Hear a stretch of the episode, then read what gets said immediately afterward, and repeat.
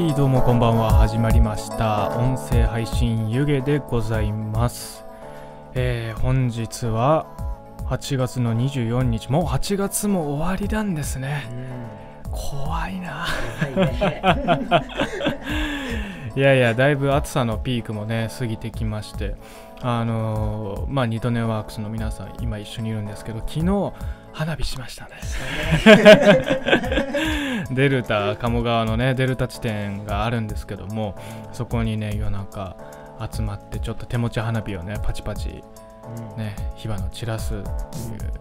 でもあれ何なんですかねあの何人いたん？だ245人ぐらい。5人？なんなんか7人ぐらいいりますねあれ。手持ち花火で十分に盛り上がるにはねあれそうそう。なんともなんかどどんな感じではしゃいでたっけっていうのが全然思い出せなくて。でもいましたねデルタもね。いっぱいいたいっねぱいいろんなね大学生だろうなって感じのなんか懐かしい感じの雰囲気をねあのまとった男女のもう67人8人ぐらいの人たちがもう金麦とねこう手持ち花火花火をして打ち上げタイプは多分ねあの京都市ダメなんですよあそこでやったら。でももうバンバン上がってもうねパンパンってみんなそれ見ておーとか言ったりとかしてね。まあまああの感じもいいですね。いやでも本当に真夏のピークが去ったっていう感じの時期になってきましたね。ではそろそろ始めていきましょう、えーそれでは参りましょう。小西と二度寝の音声配信湯気スタートです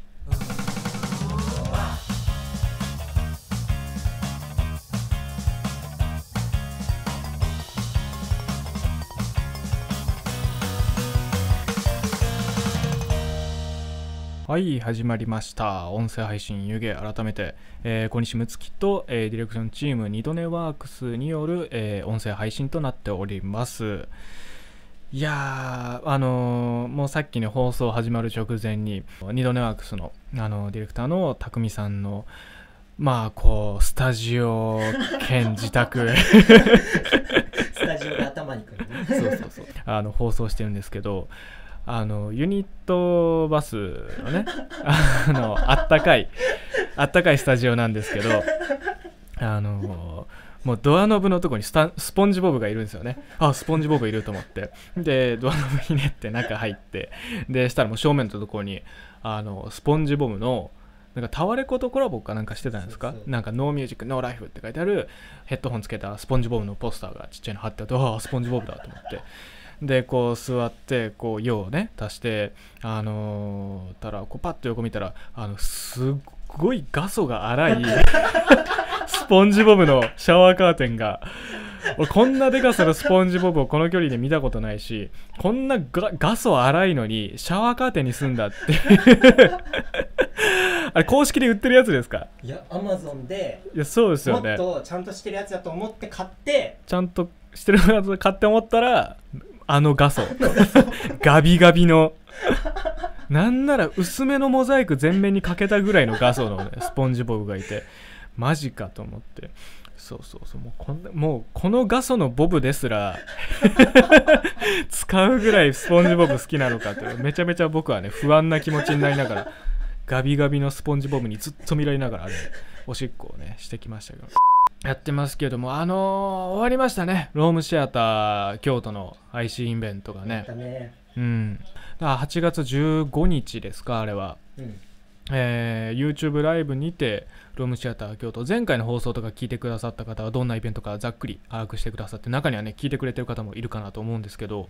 えーまあコロナの中でちょっとロームシアターが毎年やってたイベント今年できないってことでまあ配信イベントをやるっていうので、えー、二度寝ワークスさんが参加していて、まあ、僕もちょっとだけ声とかで出演させていただいたっていうのがあったんですけどまああれも大変でしたね、うん。本当に、うん。まあ僕は本当に声だけ出演してちょっとお手伝いみたいな感じだったんですけどあの二度寝のもう皆さん当日ねスタッフとしても入ったりとかして、それの打ち合わせもあるが、まあ、もちろん出品してる映像作品。あの3択クイズシアタークエスポンね。あの動画の編集とか撮影とか。でリテイクもすごかったんですよね。大変でしたね。いやーあれ。あのツイッターとかもね見てくださってる方はあの知ってると思うんですけどあのタクタクっていう緑色のキャラクターとあのクエスチョンマークの形をした赤いポンっていうキャラクターが2人いて、まあ、その2人でロームシアターの中をこううろうろ探検しながらこうクエスチョンマークのポンがクイズを出してきてタクタクが答えて、まあ、ロームシアターの紹介しつつみたいな感じのあの動画だったんですけどあれがあのー幻の名前が1個ありまして。あのクエスチョンマークのキャラクターがポンって名前でやってたんですけどそれこそね僕のツイッターとか二度寝のツイッターもあれ遡ってたら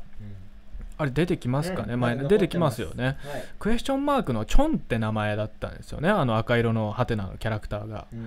うん。でまああのもともとの番組名もシアタークエスチョンっていううん。名前だったのよ。うんでまあ3択クイズシアタークエスチョンっていうもう番組の名前にも2つのキャラクターの名前がちょっと一部入ってるよっていうのでこうロゴまで作ってでそれぞれのキャラクターのねタクとチョンのところはこうそれぞれ緑と赤になってちょっと目玉もついてるみたいなねやつを作って動画も全部収録して声やって操作してっていうのをやってでこうロームシアターの方納品してしばらくした後こうロームのね方々からこうあの上層部のね お偉いさん方とかにもやっぱ確認で見てもいただいたっていうので相席食堂みたいに。ねそうそうそう。みんな VTR 見てちょっと待て。っつってね。ちょって。マジでちょっと待てがかかったらしくて。あのーキャラクターの名前チョンってこれ大丈夫ですか？みたいなノーマークですよね。僕らの世代はね。うん。あの。チョンって名前はちょっと大丈夫かっていう。やっぱちょっとご年配のうん。方からちょっと苦言というかね。まあちょっとアドバイスといううん。か あったらしくスて、まあまあまあ確かに確かに。いやでも子供向け番組じゃないかって僕は思ったんですけど。まあでもやっぱ年には年よというかどういうことをね受け取れるか分かんないしちょっとちょんっていうのは、まあ、僕もねあのセリフをね録音した時に「おいちょっと待てちょん!」っつって言ってる時にこれ大丈夫かなって一 瞬よぎったりはしたんだけど。これ子供向け番組だしうん。みたいなね、えー全然大丈夫だろうと思ったらやっぱちょっとチョンはまずいということで。うん 名前どうしようかっていうので、まあ、その担当されてた方のスタッフとまあちょんちょとかちょんちょんとかいう感じでちょっといじったらまあそれこそロゴもシアタークエスチョンって番組名にもしてるし CM 動画も撮っちゃってるしまあちょんちょんとかにしたらいけるんじゃないかなみたいなちょっと相談してみるねみたいなことを言ってくださって担当の方は。で、まあ、どうなんだろうなっていうのを匠さんから話聞いてそうですけど僕的にはその段階えもうじゃあなもうチンチンとかにしたらいいんじゃない？ですかもうねチョンがダメでちょんちょん OK なんだったらもうじゃあチンにするかっていうのでもうじゃあもうチンチンにしましょうよって話。もうクエスチンになるかもうちょんちょんになるかっていうのだったらもうもう思い切ってチンチンにした方が僕は潔いなと思ったんですけど、まあ、チンチンもあのちょんちょんもどっちもやっぱ下品すぎるっていうのでちょんちょんもダメかっていうね。結局一切下品でない。ポンというね 可愛らしい。可愛いですね。全然下品じゃないですね。いいんじゃない？下品じゃないしもう一切の差別的なうん。歴史も要素もかすってない。で平和でかつ上品なポンというね。素敵な名前に生まれ変わりました。もう僕大賛成ですよ。ポンの方がいいよ。シアタークエスポンってもうねえーで番組内のあのクイズ正解した時のポイントがちょんちょこリーナ1ちょんちょこリーナ2ちょんちょこリーナって溜まってくんだけどももうどこにちょんがあるのかもう分かんないの。ポンポコリーナにしたらなんか別の方の管理関係絡んできそうですからね、うん。ちょっとさくらももこと揉めたくはないですからね。アーカイブの方はちょっと22日までなんで今はもう YouTube とかでもあの番組は見れないですよね。でもまあせめてあの CM 動画とかね。うんあるんでねあこいつは元チョンだったんだなっていうのであこの名前を呼んでるシーンも全部撮り直したんだなっていうのを 感じながらねもう一回 Twitter に上がってる CM 動画とかね見てほしいですね。うん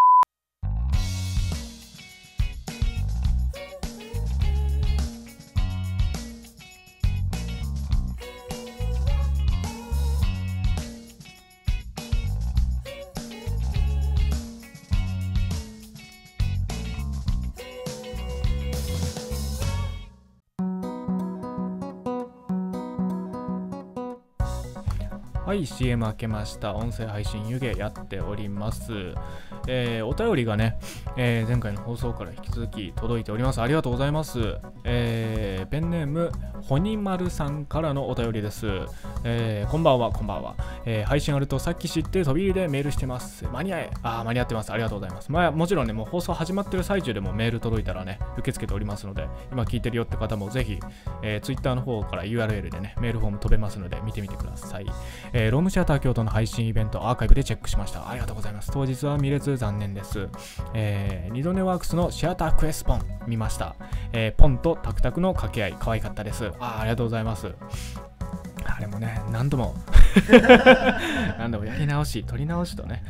さあもう可愛くなかったらもうなんどうしてくれるって話ですよね、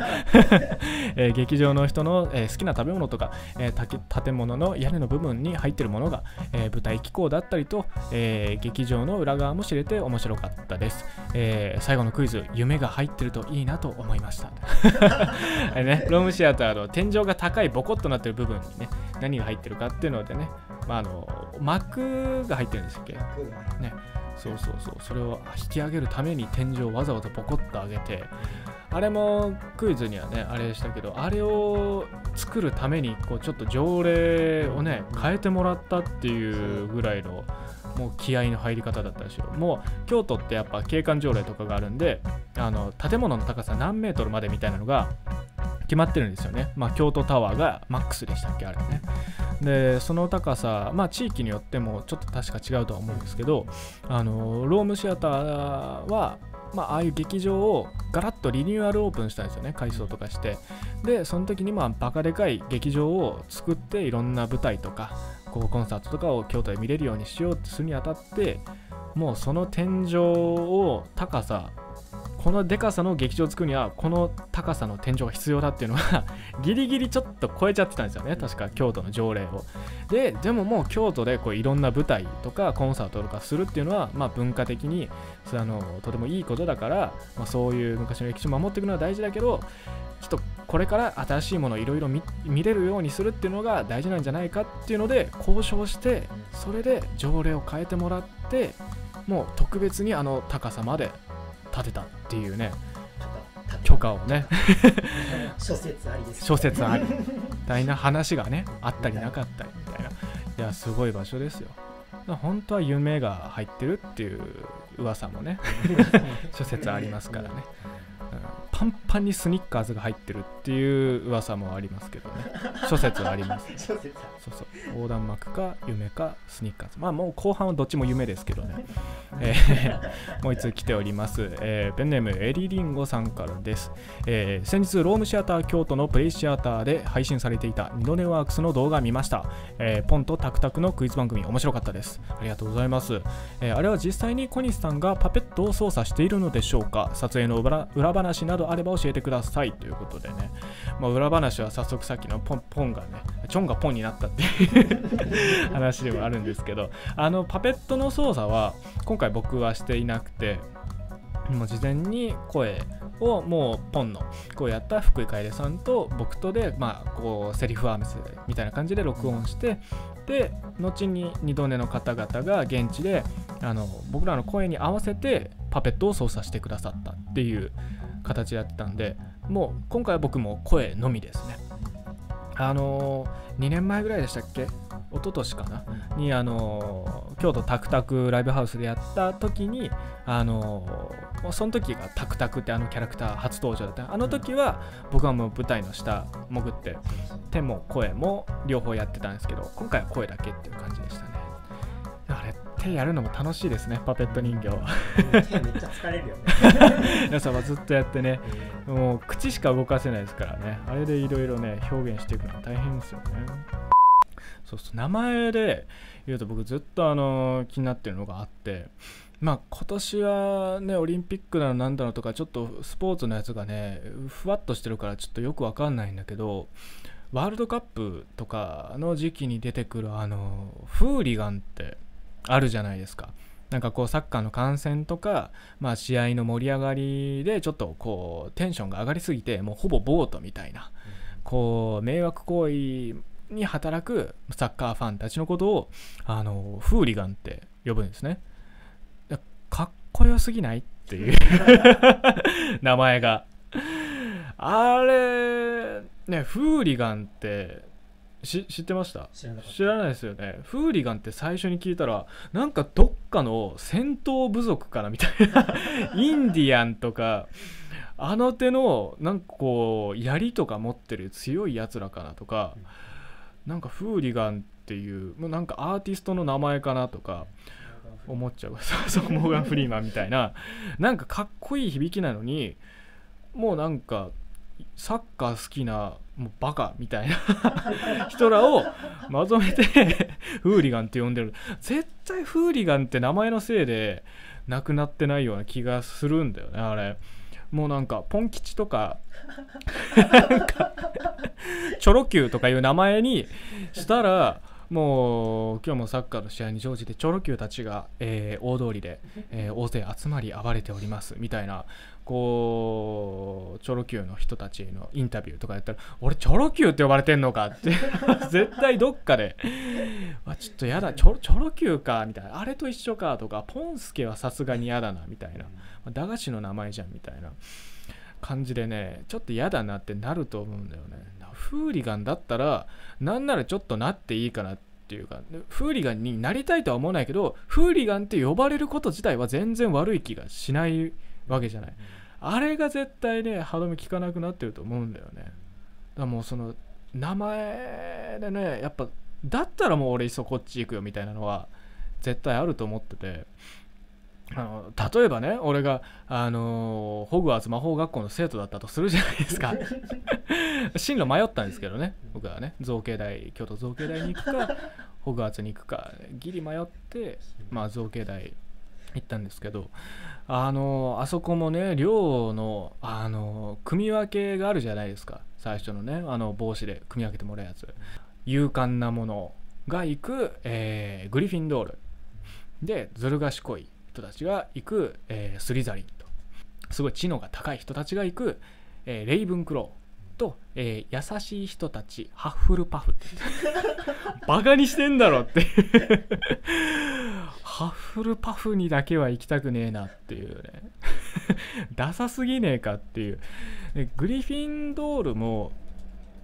あれグリフォンとかでしょ？確か。もうなんか紋章のなんか動物みたいなねモチーフになってる。でスリザリンがえっ、とヘビ。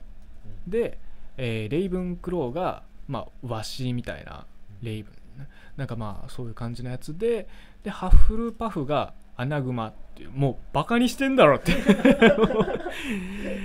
いやあれだけはねもうハッフルパフだよハッフルパフ。もうスリザリンもうもう悪役でもちょっとこうかっこいいしそれこそまあやっぱグリフィンドールとスリザリンの戦いみたいなイメージあるからその中でこぼれてるもう一個の方でももうレイブンクローっていうめちゃめちゃかっこいい。しかももう頭がいいやつっていうのもいいじゃない。もう優しいやつらでハッフルパフはもうマジで情けない。俺がもしハッフルパフだって言われたらもうその場で絶対泣いてたと思うし。いやもう優しいってもうで性格とかですらないし優しさってあれ性格じゃなくて技術ですからねみんな どんな性格の人って言われて優しい人って言われてた人は性格なしってことですあれは。優しさは想像力による技術ですから。優しくない人っていうのはその技術がないだけ。性格で優しいっていうのは存在しないからね。もし俺がもうハッフルパフこれこのままだと俺ハッフルパフ入れられちまうなっていう状況になってもう勇敢な性格でもないし頭がいいわけでもないしでこのままであなんか人当たりいいし優しいうんじゃあまあハッフルパフかなって言われそうだったら俺ももうその場で万引きでも何でもしても絶対すり去り入れてもらうぐらいに俺絶対にもう何が何でもあのハッフルパフだけはね入りたくないからね。はい、というわけで今週もちょっと1曲ね流させていただこうと思います、え、京都で活躍している、えー、セットフリーというバンドですね。この番組のオープニングテーマの、えー、ジングルなども担当してくださっているというとっても、え爽やかな頼もしいバンドでございます。ボーカルの清田くんがね、もうすでにまだ2回しかやってないのでこの放送しっかり聞いてくれてるということで。では聞いていただきましょう。トークトークです。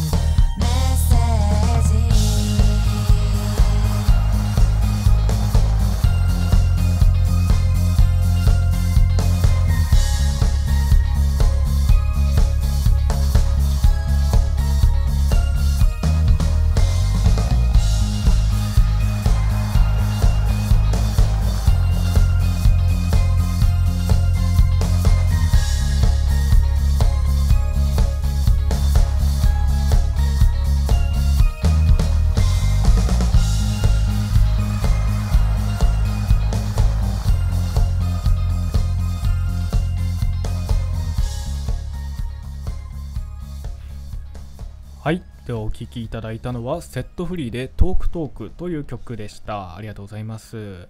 えーセットフリーというバンドはですね、えー京都の、まあ、聖火台出身の、えーロックバンド。まあポップロックですかね。のバンドでして、えーボーカルギターの清田翔吾くんと、えーワイニー。もうパートがワイニーです。パートがワイニーの、えーワイニーと、えードラムの、えー三輪翔太郎さん。と、えーギターの土井達樹さんとベースの、えー東小葉龍也さんですね。すげえ珍しい名字のね。これ調べましたよこれ。ねホームページのメンバーのやつを見ててね。これなんだ？東木になんだっていうので東小葉龍也さんというね、えー2020年3月11日に、えー初の全国流通版ミニアルバム「トースター」リリースして、えー CM の中で紹介されていた、あのー前半のやつでねかかったやつですね。あの CM もねいただいた時テンション上がりましたね、ラジオだ。ほラジオだって。本当に流れてるやつだっつってね、えーあれをねこう調整してね翔吾くんがこう、えーセットフリーっつってこう録音したのかと思うとねもう微笑ましくてたまんないですね。ありがとうございます、えー紹介されてて、えー入れていた、えー月に向かっては各サブスクリプションサービスにて配信中と。Apple Music とか Spotify とかでもね、えー聞けるようですね、えーラジオ番組おしゃべりトラック毎週土曜日20時に配信中とこちらもですね彼らメンバーたちで、えーラジオ番組をやっておりまして、えっとホームページの方からね、えノートのリンクが飛べましてそっちの方から、え動画を見るような形でこう、え見れますのでね。そちらの方もぜひ皆さんチェックしてあげてください、えーではお便りがまた届いているようなのでそちらをちょっと読んでいきましょうかね。えー来ております。えーペンネーム、ヘビニスナ。えー小西さんこんばんは。エピソード0から毎回聞いてます。あありがとうございます。エピソード0、まあテスト放送みたいなのがね、1回やったんですけど、えー皆さんご存知ヘビーリスナーです。あんまね、そんな言わないんですよ、ヘビーリスナー。ヘビーリスナー一番ね、生きがっちゃダメなやつだからね。うん。あともう第2回目の放送でヘビーリスナーはみんなそうよ。もうほとんど、今聞いてる人 ほとんどそうだからね。えーこのラジオ版配信ですが、えー不定期にやると発表していた割には結構頻繁にやってくれて嬉しいです。えーヘビーリスナーです。あ、2回も言わなくていいですね。すごいもう今のうちにすり込んでおこうっていう、もう気合が感じられて逆に嫌いになりそうです。えーさあところで夏も後半に差し掛かり知らない間に9月がやってきそうな感じですが、えー小西は夏にやり残してるなと思うことある？あったら教えて。なくてもいいよ。別に。ヘビーリスナーでしたって。どんどんふてぶてしくなってくなこいつ。は 最初小西さんこんばんはって言ってたのこいつ。えーで夏にやり残してることやり残してるなと思うことある？あったら教えてっていうね、えー感じですけど。やり残してることね。いやでもねそれこそあの昨日花火もねしましたしこの前ねあのー滋賀の友達に連れられてあのー釣りにね久しぶりに行ってきたんですよ、滋賀の琵琶湖まで行って。でもうバス釣りなんですけどもうね朝の5時ぐらいから出てあのー夕方ぐらいまでもうずっとねいたんだけどもう一匹も釣れないけども全然楽しいんですよね。なんかねあのーバス釣りのルアーってすごい可愛いんですよ。なんかリアルな魚の形とか柄とかじゃなくて本当になんかそれは何みたいな。落花生みたいな形してるやつとか本当にひょうたんみたいな形してるやつとか何の生き物かよくわかんねえやつで本当に完全にチンチンの形してるやつとかもなんかギャグで出てたりとかしてるんですよね。でそういうやつをこう引いてこう泳がせてあげるのが本当ラジコンで遊んでるみたいな感じでこそなんかこう両手みたいな両腕みたいなのがこうヒレみたいについてて引っ張ったらクロールするみたいな感じでこうこっちにこうパタパタパタパタって泳いでくるやつとか見てもう愛くるしくて仕方ないですよね。全然釣れなくてもねあれをビューンと遠くに力いっぱい投げてこうルアーを泳がせてあげてっていうのだけでもね全然いいんでね。えーなんでまあもういっそ一回もねなんだかんだ釣れてないんですよ。ちっちゃいねブルーギルみたいな魚しか釣れてないんで。ちょっとバスねちょっとね釣ってみたいですね。年の夏中にもう終わりそうですけどね。えーもう一つ来ております。ペンネームちひろマン。彼こそヘビーリスナーですよ。このペンネームの方が俺覚えてるもん。えー小西さんこんばんは。昨日まで放送されていた24時間テレビではコロナ禍で不自由な生活を送る人々や、えー医療事業者の勇気づけるためにエール花火の企画が行われていましたが小西さんには花火の思い出はありますか？というメールですね。ありがとうございます。24時間テレビやってたんですよね。僕全然見てなかったですね。もう昨日はあのもうスプラトゥーン2が今復活フェスイベントっていうのがね復活してもうずっとそれをやってたんでね今更スプラトゥーンにハマってるっていう3年前のゲームだぞって感じなんですけど。そうそう全然ね知らなかったんです。そんなんやってたんですね。いやでも花火の思い出はねまあそれこそねやりましたけどなんだろうなやっぱ手持ちの花火で何人かでやるやつってあれ花火の思い出じゃないんですよね。よくよく思い出すと。ね集まってるメンツの思い出なんでほとんどなんか花火やってる時っていうよりも花火終わってちょっとゴミを押し付け合いながら結局誰か近くの下宿行って コンビニでお酒買ってみんなにダラダラいてちょっと気になる子いる中みんな雑魚寝して泊まってみたいなのが一番楽しいです。ね全然花火どうでもよくなってるんですよね。うん。そうそう。だからそう思うとまあ、手持ち花火でみんなでね大学の時とか遊んだのも楽しかったですけどあれ花火の思い出じゃないなっていう。一回ね滋賀の琵琶湖花火に行ったことがあるんですけどあれは本当に正真正銘の花火の思い出ですね。行ったことあります？琵琶湖花火。あります？ああります。あすごいですよね。もうもう視界一面全部花火で埋め尽くされるっていうのがマジで誇張なしで起きるんですよ。もう琵琶湖のバカ広い中なんでもう全方向からすごい量の花火がずっと上がってて。でもう来たなあー大鳥っぽいなっていう波がもうほんと34回ぐらいあって。あれ本当にね琵琶湖の近く住んでる人本当に羨ましいぐらい人混みがしんどかったですね。もうもうトントンぐらい。もう花火花火すげえってのと人うざいなっていう。あれギリギリ。本当に純粋に花火の思い出っていうものを作るんだったらもう琵琶湖近くに住んでる滋賀県の友達のマンションの屋上とか行かない限りはやっぱ花火の思い出っていうのは雑念がね混じっちゃうからね。やっぱちょっと異性のこと気になったりとか人混みが嫌だったりとかね。うん。なのでまああのーまた土地とかを買ったらね、えー花火の思い出ちゃんとした花火の思い出をね。まだちょっと不純物がある状態で花火の思い出を話したくないから 千尋マンには 俺は真剣に。さっきねあのーこれ YouTube ライブで、ね、放送してるわけですけどもあのーセットフリーの京田翔吾くんがコメントでね曲かけてくれてありがとうございますっていうねコメントいただきました。いや本当にね僕翔吾くん大好きで。いや本当なんかねないやなんか爽やかとかねなんかこういう言葉はねちょっとありきたりすぎてねあんましうまいこと言えないですけどね本当になんかああいいいいいいやつだなっていうね。うん、いいいい人って言いかけて、ね、いい人っていうのもなんかいろいろちょっと含みが出ちゃうなと思って 飲み込みましたけどいいやつだなっていうあの僕はねあの今もやってないんですけど一時期出町柳京都のね出町柳の近くにあるレンタサイクル屋さんでずっとバイトをしてましてえムジカっていうねところでもしかしたらこれ聞いてる人は何回かね自転車借りたことあるよって人京都の人だったらいるかもしれない。くらいまあ出町柳行ったらああそこねってなるようなレンタサイクル屋さんなんですけどそこであの一瞬スタッフとして2人とも時期がかぶっててそこで仲良くなったんですけどあの2人ともねラジオが好きなんですよね、僕もすごいラジオ聞くしまあもう彼もあの深夜ラジオとかもうオードリーとかも聞くし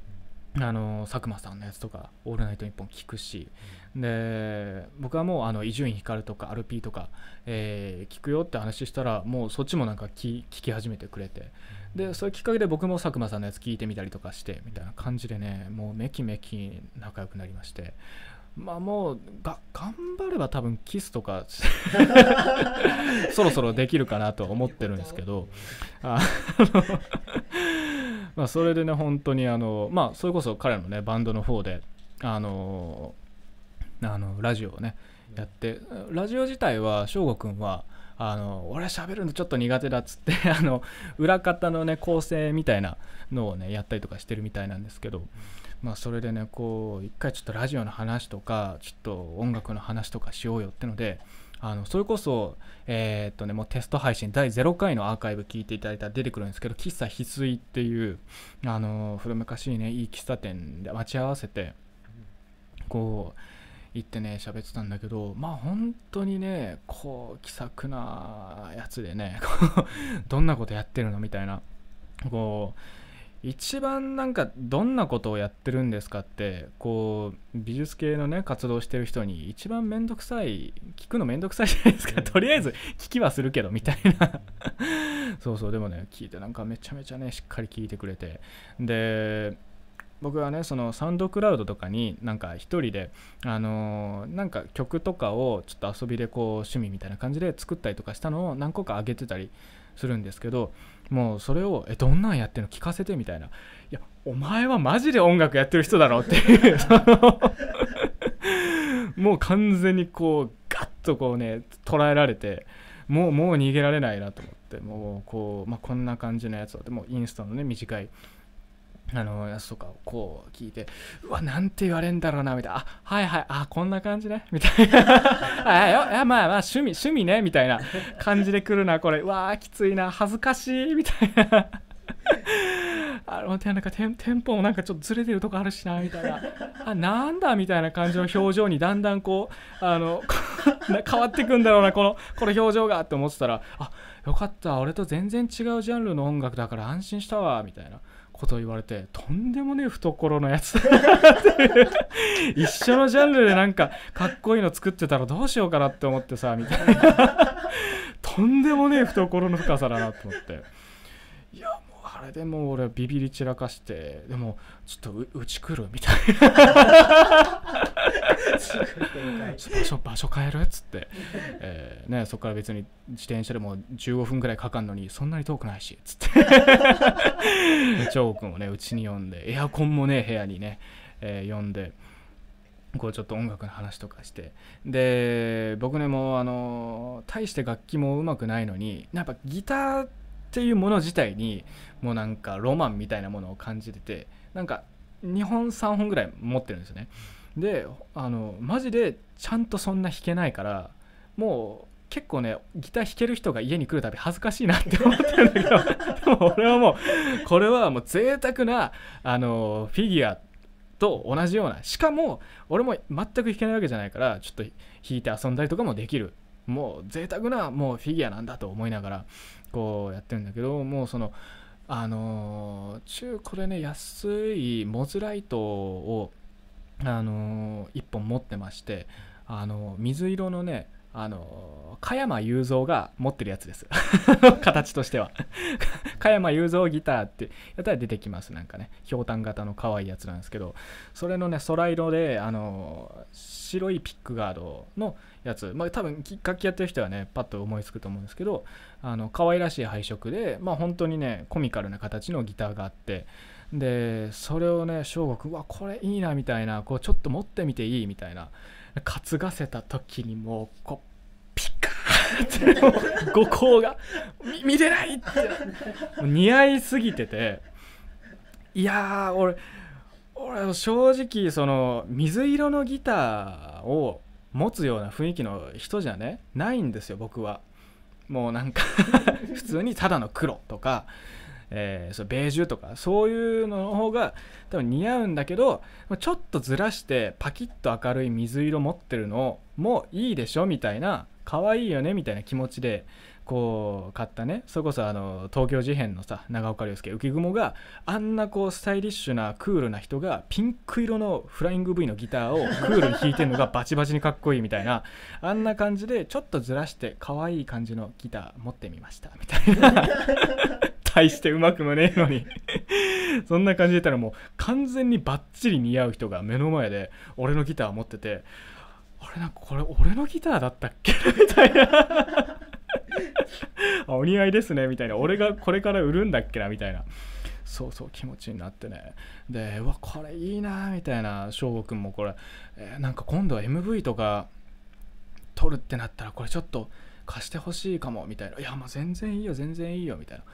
もうねすごい虚しい気持ちで俺,、ね、なんか俺なんかが思ってるよお前は。お前はそっちに行った方が多分幸せに暮らせるんだろうなみたいなことをね思いながら。でもねやっぱ翔吾くんはこう「いやじゃあ何かあったら言うわ」っつってすぐねギターを下ろしてこう俺にね返してくれて。俺もなんとなくその流れでこう受け取ったからなんとなく数いでみたけどあやっぱお前はこう向こうのやつに担がれてた時の方が輝いてた本当は向こうの家で過ごした方がこいつは幸せなんじゃねえのかなつって。でも6年間はパパだったしなと思って。出来損ないだったけど。出来損ないだったけどパパだったんだよ。街路樹挟みながら向こうのところは黙ってモズライトがねポクポクポク歩いててもうモズライトがねこう僕のために折ってくれた父の日に折ってくれたあのバラのね折り紙がソファーの隙間から出てくるんですよ。こんな尊いものを俺はないがしろにしてソファーの隙間に今の今まで存在を忘れてなくしてたのかってあそこで僕はねボロボロ泣きましたね。何の話だこれ。えー、っと、ペンネームのんちゃんですね、えー、こんばんは、こんばんは。前回の配信で喫茶チロルが出てきて、えー、そういえば今年は1月に初詣に行ったきり、京都に行けてないなと思って、えその後、京都行きたい、チロル行きたいって思ってます。えちなみに私、愛知在住です。京都は日帰りで遊びに行ける距離なので、えー、かっこ名古屋からのぞみで35分ぐらい、えー、まあいつでも行けるっていう感覚なんですけどもコロナのせいで行きたいのになかなか行けない場所になってしまいました。出町柳は何年か前春秋座へ行く時に一瞬だけ、えー、降り立ちました。だから私は駅しか知りません、えいつ行けるかわからないけども今度京都に行ったらプラッと立ち寄ってみたいです。ではまたというねありがとうございます。結構ねこのラジオ聞いてあの京都から離れた人とか京都たまに来る人とかあの京都住んでたよって人がね京都来たくなったみたいなことをねあの言ってくれるんですよね、うん、嬉しいですよね、うん、チロルの辺りねぜひ行ってください。あの辺りはねなんか植物屋さんとかもねあったりとかアンティークの家具屋さんがあるところとか割とねあの二条あたりっていうのはね面白いお店がねたくさんあったりするんで来たらぜひ二条小屋っていうスタンドコーヒーのね美味しいお店もあるんでねそこもぜひ行ってみてくださいいや京都ねぜひいつか来てください、ね、余裕ある時にえー、もう一通来ております。ペンネームウニコ。えー、小西さんこんばんは。こんばんは。えー、前回の放送も楽しく聞かせていただきました。出町柳の王将の話、とても面白かったですが、小西さんは先日出町柳の王将が閉店するとのニュースを見ましたか、えー、私も京都に住んでいて数回ですが行ったことがある王将だったので残念です。そうね。いやあれびっくりしましたね、うん、本当にあの放送の数日後ぐらいでしたもんね。うん音声配信湯気の力でなんとか閉店しないようにしてくれませんか、えー、今夜も最後まで聞きます。ありがとうございます。しますか？ええ。任せろってんだよ。本当に本当にウニコの。ウニコには弱いからな俺な。コには弱いから。お前に言われちゃうもう。一肌でも二肌でもね。骨がねむき出しになるまで俺は脱ぎますよ。いやでも本当にびっくりしました。もうニュネットニュースとかにもねなるぐらい結構ね有名なところなんですよ。多分ツイッターとかでもねあのチラチラバズったりとかしてて見たことある人いるんじゃないかなっていう。あの飯代のない人お腹いっぱいタダで食べさせます。ただし食後30分間皿洗いをしていただきます。18歳以上の学生さん限定っていう張り紙があのあって本当にお金がない大学生とかにタダ飯食わせて、あの皿洗いとかをするだけでこう OK よっていうお店でもう本当にそこで、あの上をしのいだ人とかもいたりするぐらい何年もずっとねそこで同じシステムでやってる王将があって。でまあそこでまあそれであの売り上げが取れなかったから閉店とかではなくフランチャイズ契約で代表者が70歳までっていうルールがあるから、まあ、店舗の更新のタイミングで10月いっぱいで閉店することになったっていうのでね、まあ、コロナとかそういう売り上げの影響ではないみたいなんで、まあ、ちょっとね、まあ、そこは、まあ、せめてよかったなっていう気持ちはするんですけどでもやっぱなくなっちゃうのはね、寂しいですよね。そう思うとあの店主のねもうだから前回話してた茶色いよくわかんない飴みてえな塊を渡してくるあのねおっちゃんはもうだから本当70超えてたってことですからね。京都の多くの大学生にね飯をおごってきたってことですからね。なんかあれですね。